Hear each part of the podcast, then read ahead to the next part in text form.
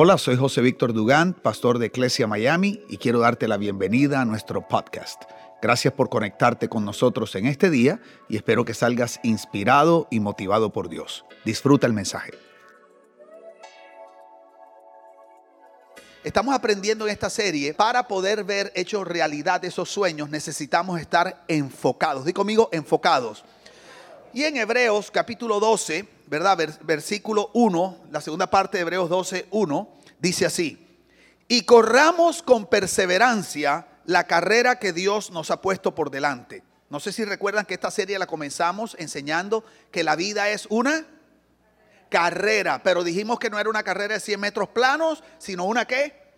Una maratón con obstáculos. Digo conmigo, una maratón con obstáculos.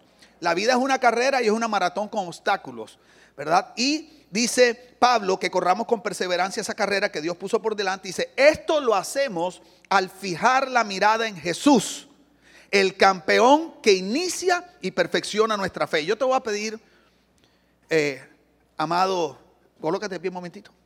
Ven, ahí. Y Dirimo, tú que eres también bajito, colócate de pie allá. Ok. Vamos a suponer, ¿verdad? Que Diri es el inicio de mi fe y Diri representa a Jesús. ¿A quién representa Dirimo? A Jesús. Y vamos a suponer que David es el final de mi fe. O sea, allá es donde yo inicio, aquí es donde termino y él también representa a Jesús. Porque la Biblia dice que Jesús es el inicio o el que comienza, el que origina y donde termina nuestra fe. Entonces quiero que noten que Pablo dice, bueno, Pablo no sabe, el escritor de Hebreos, dice que corramos la carrera puestos los ojos en Jesús pero al mismo tiempo nos dice que es el que inicia y también es el que termina. Esto es muy importante. ¿Por qué es importante tener la mirada en Jesús? Porque si Él es el que inicia tu fe, cuando tú tienes la mirada en Jesús todo el tiempo y Él es el que le inicia la fe, tú recuerdas en qué carrera es que tú estás. Porque si tú quitas la mirada de Jesús, se te puede olvidar en cuál es la carrera que tú estás metido.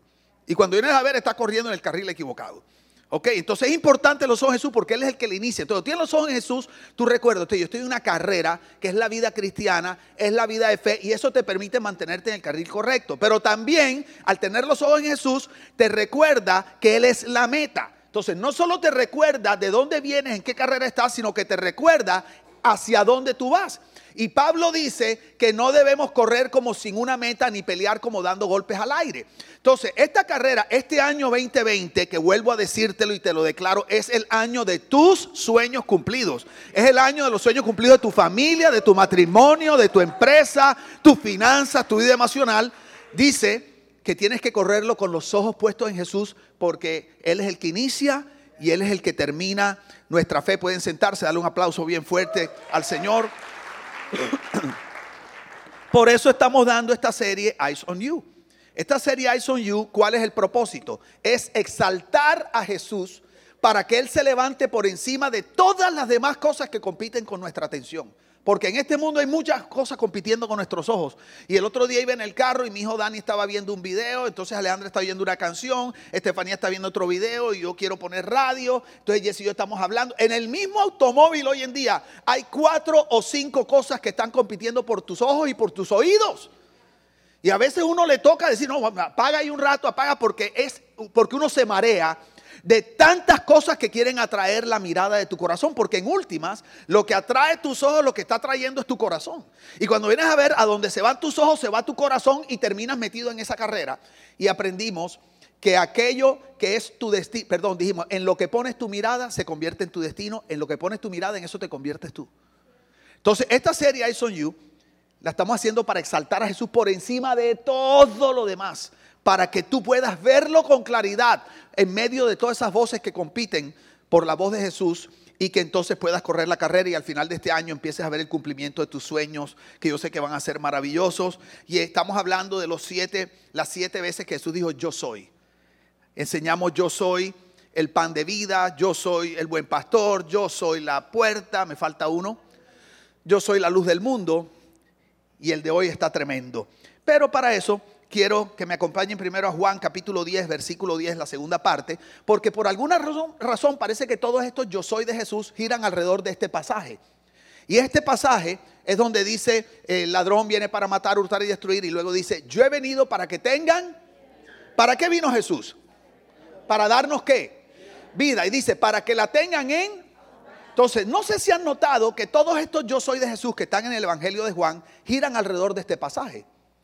Pareciera que lo que Jesús está diciendo es, yo vine a darte una vida abundante, pero para eso necesito que entiendas claramente quién soy. ¿Ok? Yo soy el pan, yo soy la luz del mundo, yo soy la puerta, yo soy el buen pastor. Y parece que en esa comprensión clara de quién es Jesús se va haciendo una realidad esto de la vida abundante. Entonces es importante porque si él mismo dice, yo vine para que tengan vida y vida en abundancia, hoy quiero hablar un poquito de qué es eso para poder hablar del yo soy de hoy que está increíble. Di conmigo vida abundante. Jesús está diciendo, yo vine para darte una vida, no cualquier vida. Como dirían en La Guajira en Colombia, un bidón. ¿ok? Un bidón. O sea, es una vida espectacular, es una vida plena, es una vida abundante. Le pone un calificativo muy especial. La palabra vida en el griego es la palabra zoe, Z-O-E, y significa la vida espiritual que solo Jesús te puede dar. La vida espiritual que solo Dios te puede dar. Jesús te está diciendo, yo vine a darte una vida que tú no consigues en ningún otro lado. Yo soy el único que te la puede dar. Por eso es importante que estés enfocado en mí y entiendas bien quién soy. Yo soy el pan. Yo soy el buen pastor. Yo soy la puerta. Yo soy la luz del mundo. Yo soy el camino, la verdad y la vida. Si entiendes quién soy, entenderás que yo soy el único que te puede dar esa vida espiritual. Más nada te lo puede dar ni más nadie. Y luego dice, es abundante. La palabra abundante es una palabra del griego que es la palabra perizos Di perizos. Si te preguntan qué aprendiste hoy en la iglesia, di aprendí a hablar griego. ¿Ok? Perizos y significa superior en calidad y en cantidad. Superior significa más alta, mejor, más excelente. Jesús está diciendo Tú no tienes que resignarte una vida mediocre, tú no tienes que ser otra estadística de ataques de pánico, tú no tienes que ser otra estadística de depresión, tú no tienes por qué ser otra estadística de divorcio, tú no tienes que ser por otra estadística de ser una persona irrelevante que no logró nada en la vida y no dejó un legado, porque yo tengo una vida espectacular para ti que solo yo te puedo dar, es superior, es más alta, es más excelente que cualquier vida que este mundo te pueda dar. Y por eso el famoso versículo de Romanos 12.2 de Pablo donde dice que no te conformes no te amoldes o no te resignes a este mundo, está diciendo. No te resignes a vivir una vida mediocre. Dice, sino que comprueba, dice, dice, transforma tu manera de pensar para que verifiques cuál es la buena voluntad de Dios, que es agradable y perfecta. ¿Sabes cómo es la voluntad de Dios para ti? Digo, amigo, es buena. Dilo, dilo, es buena. Hay gente que no cree eso. Hay gente que solo dice amén aquí, pero cuando están viviendo la vida y los golpes de la vida, no creen que la vida de Dios es buena para uno. No, Dios tiene una buena vida para ti. Y no solo es buena, es agradable y es perfecta. Pero tienes que empezar a transformar tu manera de pensar, sobre todo, ¿quién es Jesús? Jesús te dice, yo soy el pan de vida, yo soy la puerta, yo soy la luz del mundo, yo soy el buen pastor. La vida abundante. La pregunta es, ¿qué es vida abundante? Porque hay lugares donde te enseñan que la vida abundante es tener. Y nosotros hacemos una equivalencia entre abundancia y tener cosas materiales abundancia y tener posesiones. Y creemos que prosperidad es una persona que tiene mucho. Ahora, no me, no me malentiendas. A mí me gusta tener mucho. Yo no creo que Dios me haya llamado a hacer un voto de pobreza y le doy gracias a Dios por eso. Yo creo que Dios es un buen padre y la Biblia dice que toda buena dádiva viene de nuestro Padre que está en los cielos. Y dice que si nosotros los padres humanos sabemos dar cosas buenas a nuestros hijos, cuánto más nuestro Padre en los cielos no nos dará todas las cosas. Entonces, el problema no es, no es hacer de Dios un Padre miserable que nos da cuenta gota. No, Dios es un Dios que, da en abundancia. Dios es un Dios que, que da más allá de lo que esperamos, de lo que necesitamos. Lo importante es entender que eso no es prosperidad. Esa no es la verdadera vida abundante. Esa es una de las consecuencias de encontrar la vida abundante. La pregunta es, ¿qué es la vida abundante? Acompáñame a Juan 17.3. Hoy vamos a dar una vuelta tremenda. Bueno, ustedes saben que me gusta predicar así. ¿Puedo pedir un favor, Julián? La luz del final la puedes prender también. Y, subirlas todas lo más posible. Subir, súbete todas las luces. Eso, así, bien, bien. Que siento que hay gente que está así como. Digo, con semejante predicador y se están durmiendo, chicos. Ok, entonces, muy bien. En Juan, mira qué tremendo. Jesús dice: Yo vine para que tengas y vida en una vida más excelente, una vida superior que solo yo te puedo dar. La pregunta es, ¿qué es la vida abundante? Y Jesús la define. Jesús la define en Juan 17.1, dice así. Este es, este es Jesús orando. Estas cosas habló Jesús y alzando los ojos al cielo dijo, ¿qué dijo? ¿Qué dijo? Una vez más, pregunta, ¿a quién le está orando Jesús? Al Padre. Sabemos que Dios es tres personas en uno. Él es Padre, Hijo y Espíritu Santo. Aquí está Jesús el Hijo, Dios hecho hombre, orándole al Padre, lo que llaman el Godhead, ¿verdad? En la cabeza de la Trinidad. Dice, Padre, la hora ha llegado, glorifica a tu Hijo para que el Hijo te glorifique a ti, por cuanto le diste autoridad sobre todo ser humano para que Él dé vida eterna a lo que le has dado. Entonces mira qué tremendo. Jesús está diciendo, Padre, glorifica al Hijo, al que tú le diste autoridad para dar vida. Y en Juan 10, 10 dijimos que Jesús dijo, yo vine para que tengan. Entonces está hablando de la misma vida. Lo que pasa es que en Juan 10, 10 le llama vida abundante y en Juan 17, 1 al 3 le llama vida eterna. Pero es la misma vida Zoé. Y luego Él la define de la siguiente manera. Yo necesito que tú abras tu corazón, tus ojos y escuches esto y abraces esto. Jesús está diciendo, yo vine a darles vida, una vida que solo yo les puedo dar. Es la vida abundante, la vida plena que el corazón de ustedes tanto anhela, como dijimos el domingo pasado, la piecita que le falta a tu corazón. Esa vida eterna que es, el 3 dice, y esta es la vida eterna. Que te conozcan y esta es la vida eterna, que te conozcan. Pregunta, ¿y a quién le está orando Jesús? ¿No oigo? ¿Qué es la vida eterna? ¿Qué es la vida eterna? ¿Qué es la vida eterna? ¿Qué es la vida abundante? ¿Qué es la vida abundante? ¿Qué es la vida eterna? Jesús dice, yo vine para que tengan vida y vida en abundancia, una vida que solo yo les puedo dar. El día que encuentres esa vida, encontrarás la verdadera plenitud. Y esta es la vida eterna, abundante que yo te vine a dar. Que puedas conocer al Padre. La vida abundante no es tener. La vida abundante es conocer al Padre. Tú puedes tener todo en la vida. Inclusive puedes ser un cristiano que va a una iglesia. Inclusive puedes ser un cristiano salvo que el día que se muera va a ir al cielo. Y no conocer la vida abundante. Porque la vida abundante no se trata de ser salvo. La vida abundante se trata de establecer una relación íntima con el Padre. Y esta palabra conocer es muy importante. Y perdonen, voy a decir algo un poquito fuerte, pero la palabra esta conocer es la misma palabra que se usa la, la raíz de coito, penetración en el acto sexual íntimo. Es la misma raíz. ¿Por qué?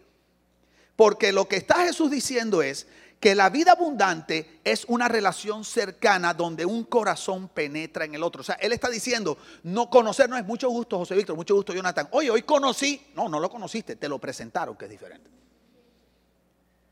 Entonces, yo me pregunto cuántos creyentes caminan con un padre que les presentaron. Y cuántos creyentes caminan como hijos que conocen al padre. Porque si tú eres de esos creyentes que te presentaron al Padre, pero no has establecido una relación íntima con Él, tú eres salvo, pero no conoces la vida abundante. ¿Por qué me preocupa esto? Porque la iglesia cristiana abunda. Hablamos mucho del Hijo, lo cual está bien, Jesús es el centro de nuestra adoración, eso es lo que estamos haciendo en esta serie. En algunas hablamos del Espíritu Santo, que es el poder de Dios para poder vivir esa vida victoriosa que Él nos llamó a vivir, pero en la minoría de las iglesias se habla de Dios Padre. En casi ninguna se habla del Padre. Es más, asocian o piensan que Jesús es el Padre y Jesús no es el Padre. Tú dirás, no, pero pastor, pero Dios no es el mismo, tres personas. Sí, pero si Dios se tomó la molestia de presentarse en tres personas diferentes, es porque cada una de esas personas de la Trinidad deben cumplir una función específica en nuestra vida. Y la vida espiritual saludable es cuando cada una de las personas de la Trinidad cumplen la función que le corresponde en tu vida. Entonces a veces nos confundimos, no, que Jesús, sí, Padre, Jesús, no, Jesús no es tu Padre, Jesús es tu hermano mayor. Porque la Biblia dice que Él es el primogénito entre muchos hermanos. Pastor, pero no entiendo eso. Yo tampoco, pero eso es lo que la Biblia dice. ¿Ok? Nadie puede explicar la Trinidad, eso es inexplicable. Yo lo que hago es creer lo que dice y lo disfruto. Entonces, el Padre brilla por su ausencia. Mira qué tremendo. Por ejemplo, los discípulos le dicen, maestro, por favor, enséñanos a orar. Jesús dice, cuando oren, oren de la siguiente manera. Entonces, ¿por qué le oras a Jesús? Cuando oren, oren de la siguiente manera. Pero ¿por qué le oras a Jesús? Porque la iglesia tiene una tendencia tremenda a enseñar solamente una relación con Jesús. Pero no enseñamos a la gente a tener una relación con el Padre. Entonces no disfrutan la vida abundante. La vida abundante es conocer a tu Padre Celestial. Y tú dirás, pastor, ¿y por qué conocer al Padre Celestial es la vida abundante? ¿Por qué se encuentra solo ahí? Te voy a decir, número uno, porque cuando tú conoces al Padre, encuentras tu identidad. ¿Qué encuentras? Tu identidad. Mira qué tremendo. Cuando tú conoces al Padre, empiezas a conocer tu identidad. ¿Sabes tú que el problema fundamental, la raíz de todos los problemas de la humanidad es la falta de identidad? Los psicólogos, no cristianos, los psicólogos normales, los locos, dicen que los seres humanos tenemos cuatro necesidades básicas. La necesidad de amor, la necesidad de aceptación, la necesidad de valoración y la necesidad de pertenencia. Esas cuatro necesidades básicas están ligadas, o sea, la raíz de esas cuatro necesidades es la identidad, es saber quién tú eres. Cuando tú no conoces tu identidad, tú no te sientes amado realmente, sino que estás peleando para que te amen. O haces como era yo de joven, que era un camaleón y yo me acomodaba al grupo que fuera. Si eran los marihuaneros, con eso fumaba marihuana. Si eran los hippies, con eso era un hippie. Si eran los músicos, era el rockero. Si era salsa, era el salsero. Si era... Entonces yo no era feliz porque yo no sabía si la gente me amaba, porque yo ni siquiera sabía quién era ni a quién era el que amaban. Amaban a José Víctor el salsero, pero José Víctor realmente era rockero. Entonces no te puedes sentir amado. No sabía a dónde pertenecía. Porque estaba queriendo pertenecer a todos lados. cuando tú encuentras quién eres, tú sabes a dónde vas. Pero a veces en nuestros problemas de rechazo por falta de identidad queremos ser, pertenecer a todos lados.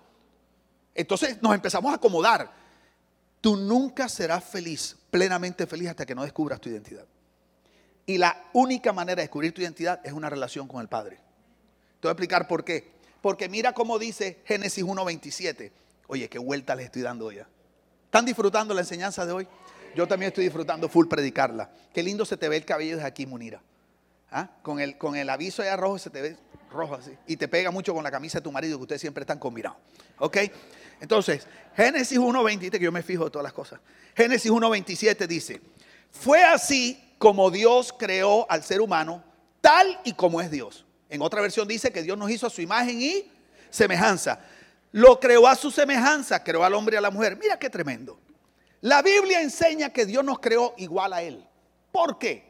Porque cuando Dios nos creó, nos creó con el propósito de relacionarse con nosotros, de conocernos, de tener una relación íntima. Entonces, para Él poder o nosotros poder tener una relación íntima con Dios Padre, Él tenía que darnos su misma esencia, porque tú no puedes tener una relación íntima con una persona que no es de tu esencia. Por eso vemos las, las series estas como el Dog Whisperer. ¿Saben cuál es el Dog Whisperer? El que, el que no sé cómo le dirán en español, pero el que, el, el que le susurra a los perros, ¿será? Tú has visto que conocen gente, no, y ese hombre como que le habla un caballo y el caballo lo entiende. ¿Sabes por qué nos impresiona?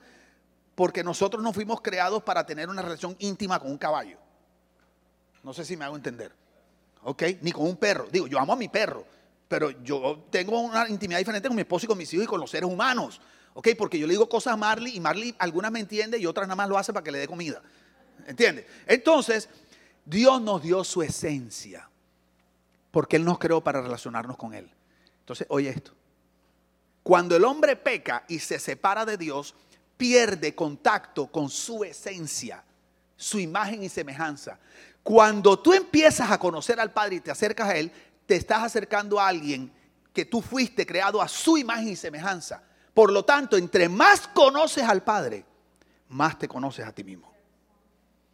Porque nuestra identidad es un fruto de que fuimos creados a imagen y semejanza de Dios, porque para eso fuimos creados. Somos hijos e hijas del Padre y nuestra esencia es la que traemos del Padre. Entre más lo conoces y te relacionas con Él, más empiezas a aprender quién eres tú.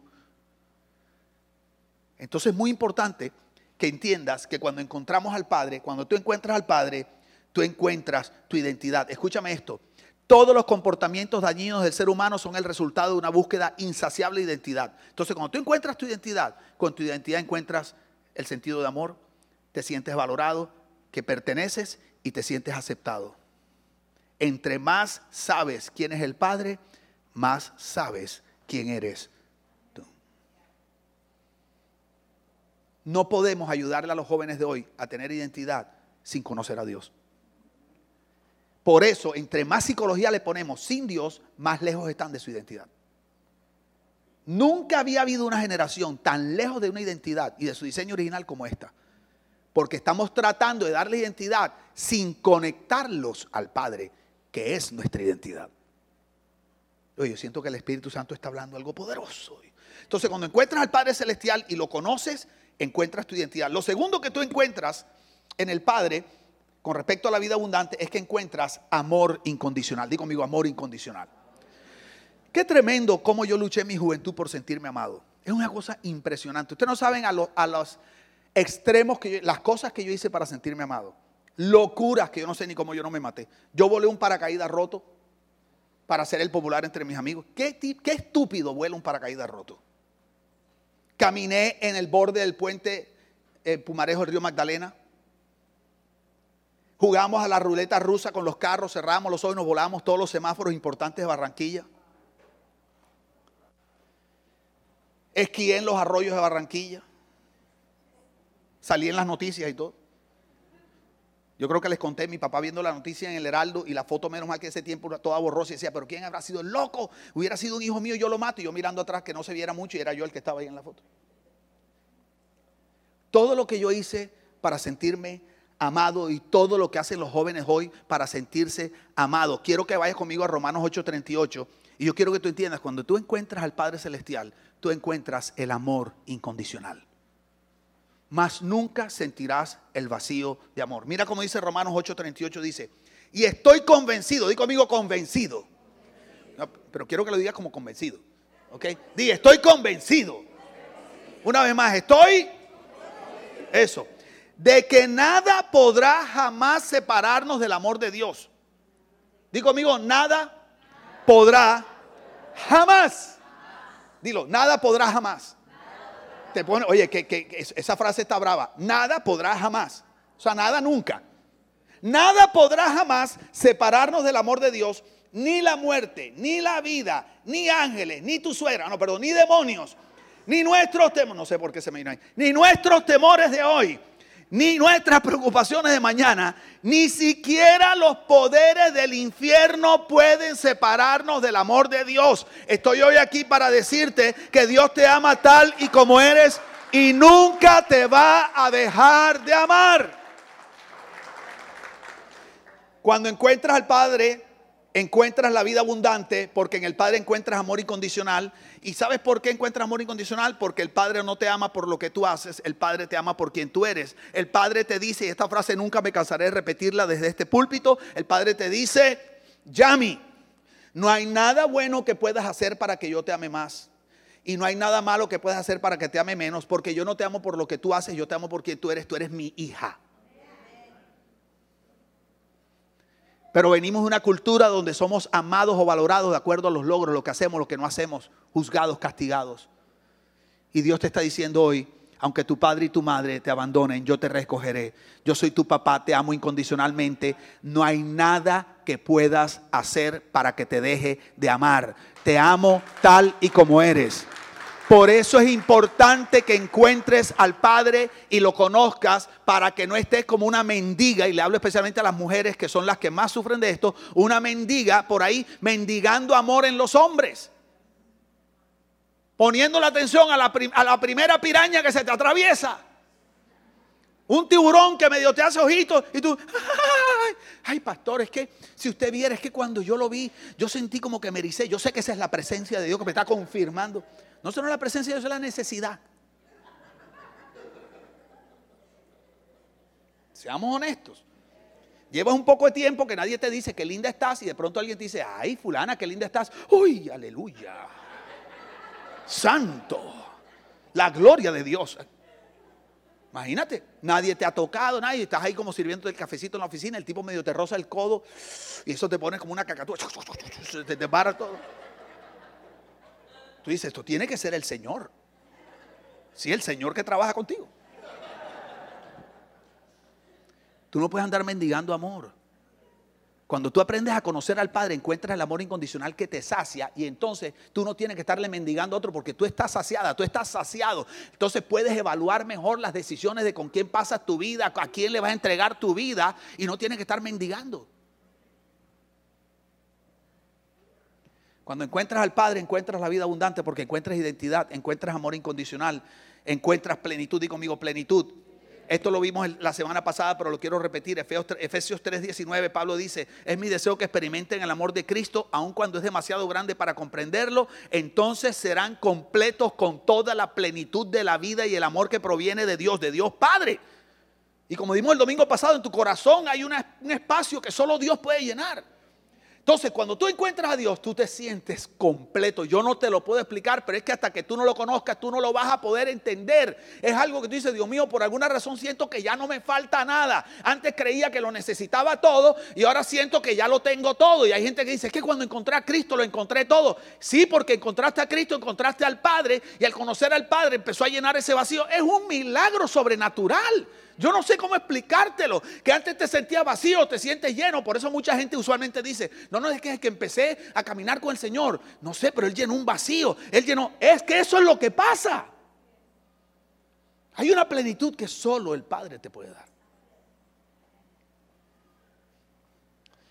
Encuentras identidad, encuentras amor incondicional, encuentras plenitud. Y di conmigo, encuentro propósito.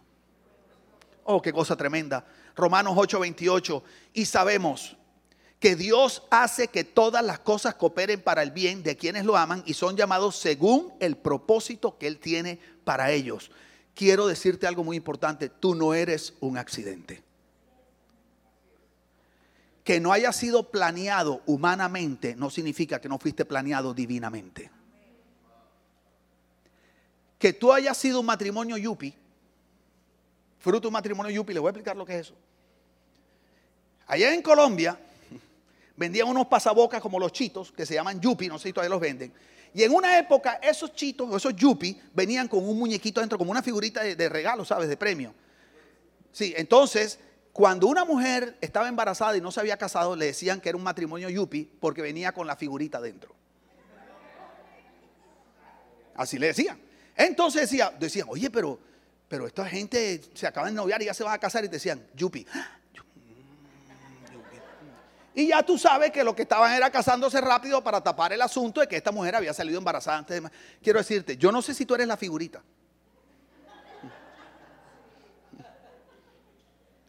Serás una figurita para la gente de la tierra, pero eres una creación divina y planeada para el Padre del cielo. Yo quiero que a ti te quede claro eso. Que el Padre en su eterna sabiduría y soberanía haya usado hasta la falta de planificación de tus papis para traerte a esta tierra porque de pronto de otra manera nunca hubieras venido. Es que es para que tú entiendas que tú no eres un accidente, te tengo esta frase, tú fuiste creado a propósito y con propósito. Fuiste creado a propósito y con propósito. No solamente fuiste creado a propósito por Dios, sino que Dios te dio un propósito maravilloso. Y dice la Biblia que aquellos que Dios le ha dado propósito, todo se coordina, todo obra para bien, o sea, todo de una manera milagrosa se va coordinando y se va alineando para el propósito que Dios tiene para ti. Hasta los dolores, los abusos, los golpes, las aflicciones, las cosas buenas, tus talentos, lo que te gusta, lo que no te gusta, el día que ibas a manejar y había un accidente y entonces te tocó coger otra calle. Todo, todo. Dios es tan perfecto, soberano. Dios tiene todo bajo control. Los planetas no se le salen de órbita. Él no necesita que nadie lo ayude. Dice la Biblia que Él sustenta todo con la palabra de su poder. Oye, eso, Él sustenta todo con la palabra de su poder. Cada hoja de cada árbol, cada cabello de tu cabeza, aunque algunos no fueron muy bien sustentados, ¿verdad? Cada planeta, todos los que está en órbita. La Biblia dice que a Dios no se le sale control porque Él tiene. Así maneja tu vida. Tú puedes confiar en tu, tu vida en las manos de Dios. Él te creó a propósito y con propósito. Y tal vez tú dirás, pastor, pero ¿qué propósito soy yo? Ni canto yo, ni bailo. Bueno, de pronto es la oración. Pastor, me da temor el público. La Biblia dice que los miembros que más tapamos, son, o sea, los miembros supuestamente más indignos del cuerpo son los que más cuidamos. Que tú no seas el más visto no significa que eres el menos importante. Porque yo ser el más visto aquí, pero te puedo asegurar que aquí hay varias personas que sin ellas esto no funcionaría. Yo no tendría ni un púlpito para predicar. Estaría predicando en un árbol en un parque. Y yo te aseguro que la mayoría de ustedes no estaría ahí. Ay, pastor, si nosotros te seguiremos hasta el fin de la tierra. No me salga con ese cuento, que no. Tú sabes que hay gente en este momento orando porque necesitan lo que Dios te dio a ti. Los dones y talentos que Dios te dio a ti. Tú sabes que tú eres la solución para una persona. Sabes que tú eres la respuesta de Dios para alguna persona que tú esperarás de pronto estar aquí o cantando y tú no sabes que de pronto hay una persona que se quiere pegar un tiro en el Publix o en el Sedanos donde tú vas y está esperando nada más que alguien le manifieste amor y si tú llegas un día, una mañana y le das un abrazo y le dices, Dios te ama, tú eres importante, tú no sabes que tú puedes salvar la vida de una persona. Deja de creer que tú eres un accidente y que no tienes nada que dar. Tú fuiste creado a propósito y con propósito tienes mucho que dar. Lo que pasa es que eso lo encuentras cuando conoces al Padre. Porque ese es parte del paquete de la vida abundante. Entonces no solo encuentras identidad, amor incondicional, plenitud y propósito. Bueno, digo, eso es lo que encuentras. Identidad, amor incondicional, plenitud y propósito. Cuando conoces a tu Padre. Mira esto que tremendo. Les voy a enseñar un principio, para lo cual traje aquí a mi amigo Michael Phelps. Y esto se llama un lipstick. ¿Lipstick es que se llama? Es un lipstick, así se llama esta matita. Que ahorita va a sufrir violencia, perdónenme. Digo, y si alguien tiene amor por la naturaleza, tú vuelves y la siembra ahorita. ¿Ok? Pero para la prédica no alcanzo. Te voy a enseñar un principio, porque todavía no he hablado el yo soy de hoy. No sé si se han dado cuenta. No hemos mencionado yo soy todavía hoy. Y estamos en el yo soy, tú dirás, pero yo soy no. Yo quiero saber cuándo que vas a mencionar eso. Quiero que escuches este principio y después te lo voy a explicar. Se llama el principio del lugar de origen.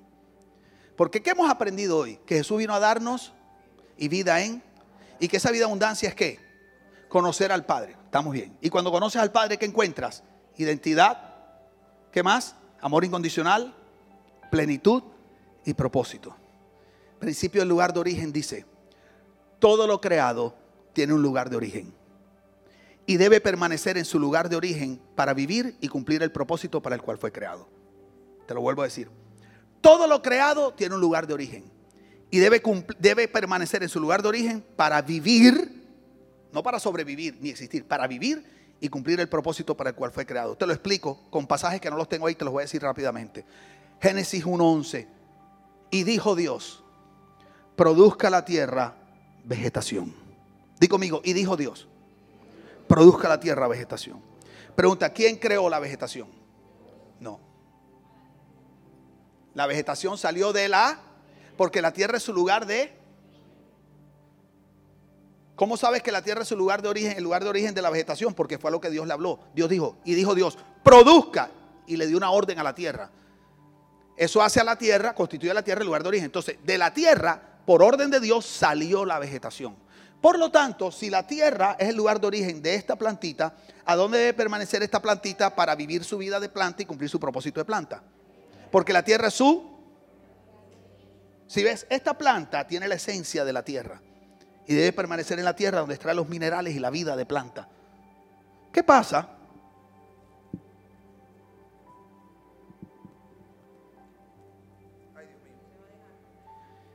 Para el segundo, porque no quiero armar un tierrero. Segundo, hay que sacarlo antes. ¿Qué pasa si yo saco esta planta de la tierra? Bueno, no se muere inmediatamente, porque adentro de ella todavía queda vida, pero inmediatamente comienza a morir, porque la saqué o la separé de su... ¿Cuál es el lugar de origen de los peces? Claro, porque fue lo que Dios le habló. Le dijo a la tierra que produjera peces y por eso también le dijo a la tierra que produjera aves. Por eso las aves casi todas están por el, por el agua. No sé si habían visto eso. Este pez necesita permanecer en el agua si se deja coger. O el más es rapidísimo. ¿Qué pasa si yo saco a Michael de aquí? Te voy a aplastar, Michael, como sigas así. Para el segundo necesito a alguien que me ayude con estos dos ejemplos, chicos. Y además con el pulso mío. Michael, Michael, Michael. Gente, yo que tengo pulso de maraquero, chicos. Un amigo mío decía, imagínense al pastor José robándose un par de maracas. Dice, lo agarran de una. ¿Qué pasa si yo saco a Michael de aquí? Se empieza a morir. ¿Por qué? Porque lo saqué de dónde. Claro. ¿Dónde tiene que permanecer el pez para vivir su vida de pez y cumplir su propósito de pez? Es del agua donde saca la vida. Ahí está su oxígeno. Luego Dios creó las vacas. Dice, produzca la tierra animales y salieron las vacas, los, venados, los elefantes. ¿Qué pasa si tú te vas de crucero un día y decides que te quieres llevar a tu vaca Rosita porque está estresada y la quieres llevar de crucero al Caribe y te la llevas y cuando estás por ahí cerca de las Bahamas dice, yo creo que Rosita quiere nadar en el mar Caribe y la tumbas así del crucero, ¿qué le va a pasar a Rosita? Claro, porque el agua no es su ¿Dónde debe permanecer Rosita para cumplir su vida de vaca y su propósito de vaca? Porque la tierra es su ¿Y cómo sabes que la tierra es el lugar de origen de la vaca? Porque fue a lo que Dios le produzca la tierra. Entonces la pregunta es, ¿cuál es tu lugar de origen? Sí, porque el principio del lugar de origen dice que todo lo creado, como tú y yo, debe permanecer en su lugar de origen para vivir y cumplir el propósito para el cual fue creado. Eso está en Génesis 1.26, que no lo tengo ahí. Y Génesis 1.26 comienza igual que los otros tres versículos de la creación. Y dijo Dios, pero fíjate, Dios no le habló a la tierra, ni al agua, ni al aire. Y dijo Dios, hagamos al hombre. Y se refiere al ser humano, no al hombre masculino. Hagamos. ¿A quién le habló Dios? ¿A quién le habló Dios? A Él. ¿Cuál es tu lugar de origen? Por lo tanto, si aplicamos el principio, ¿a dónde tienes que permanecer para vivir y cumplir tu propósito? Cuando Adán y Eva pecaron, lo que pasó fue que el hombre se separó de su lugar de origen. Y por eso comenzó a morir igual que un árbol o que un pez. Y por eso empezó a vivir menos, 800 años, 700 años, 600 y pico. Llegó a vivir hasta 30, 40 años. Y la ciencia luego logró ampliar un poco más la vida, extender la vida. Fue porque el hombre se separó de su lugar de origen. ¿Sabes qué vino a hacer Jesús?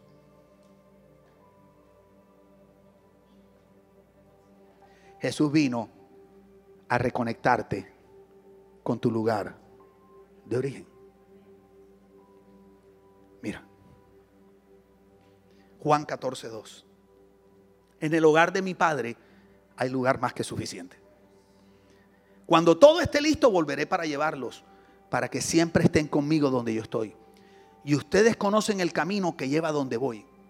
No, Señor, no lo conocemos, dijo Tomás. No tenemos ni idea a dónde vas. ¿Cómo vamos a conocer el camino? Jesús le contestó, yo soy el camino, la verdad y la vida. Nadie puede ir al Padre si no es a través o por medio de mí. Ese es el yo soy de hoy. Jesús no vino para llevarte al cielo. Jesús no vino para salvarte. Jesús vino para devolverte a tu lugar de origen, que es tu Padre. Es el lugar donde tú y yo debemos permanecer para poder cumplir nuestro propósito y vivir la vida abundante. Por eso que él dice, yo vine para que tengan vida. Si ves, pero la vida está en el conocer al Padre a través de Cristo. Entonces, la iglesia no puede seguir desconociendo la paternidad de Dios. Uy, tengo tantas cosas que quisiera decirles, pero no tengo tiempo. Uy, les voy a dar un ejemplo.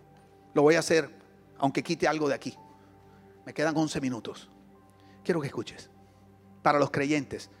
Porque es que me he encontrado creyentes. Ya no le hablo a cualquiera, sino le voy a hablar de manera especial hoy, en este momento, a, la gente creyente, a los cristianos. Yo que viajo tanto, me he encontrado cristianos, digo amigo, cansados, frustrados y decepcionados. ¿Cómo están?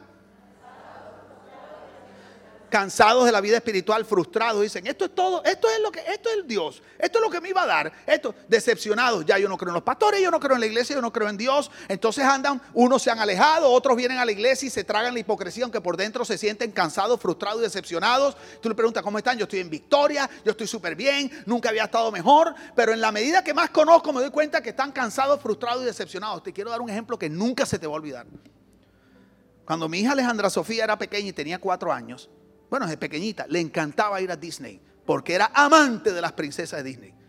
Y a mí me tocaba echarles cuentos de princesas. Yo me sé, aquí me puedo hacer un quiz de todas las princesas hasta la última.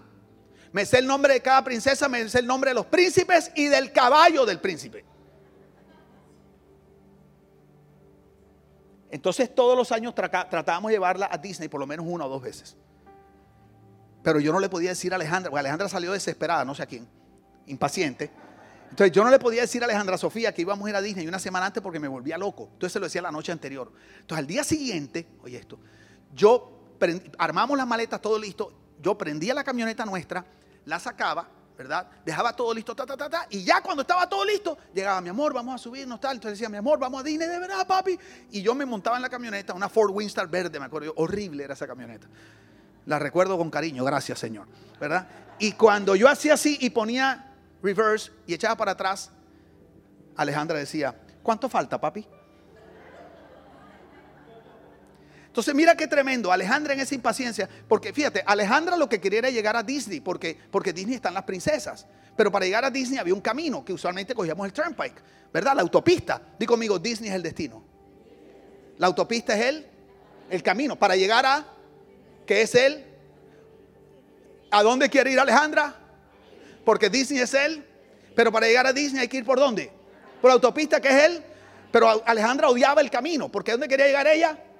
Porque Disney es él. ¿Y la autopista qué es?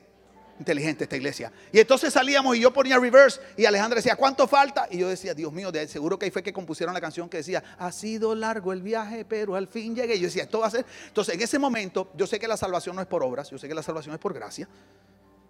Pero en ese momento, yo, yo bajaba el DVD del carro, porque el man que inventó el DVD del carro tiene que ser salvo por obras.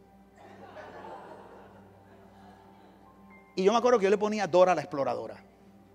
Mira, esa niña le encantaba. Yo soñaba que me perseguía Boots, que me perseguía el troll, que me era una cosa terrible. Entonces yo le ponía Dora y empezaba.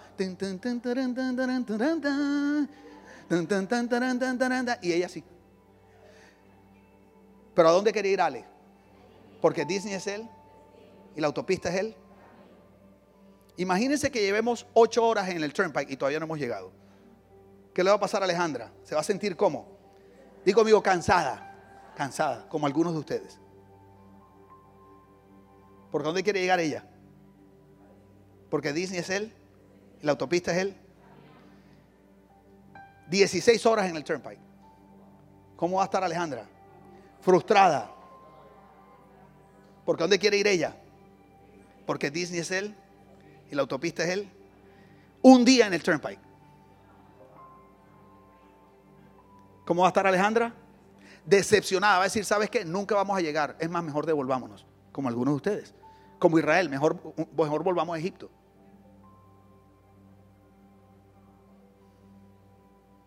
Porque ¿a dónde quiere llegar Alejandra? Disney, pues Disney es él. ¿Y la autopista qué es? Jesús te dice hoy, yo soy él. No oigo, yo soy él. Yo soy él. La verdad y la vida. Nadie viene al. ¿Quién es el destino? Jesús qué es?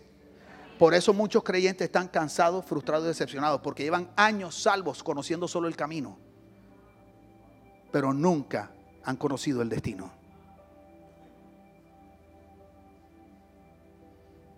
Jesús no vino a llevarte a Jesús. Jesús vino a llevarte al. Jesús te dice hoy, yo soy el camino, la verdad y la vida. Nadie viene al, si no es por medio de mí. Y cuando conoces al Padre, encuentras la vida que te va a dar identidad, amor incondicional, plenitud y propósito.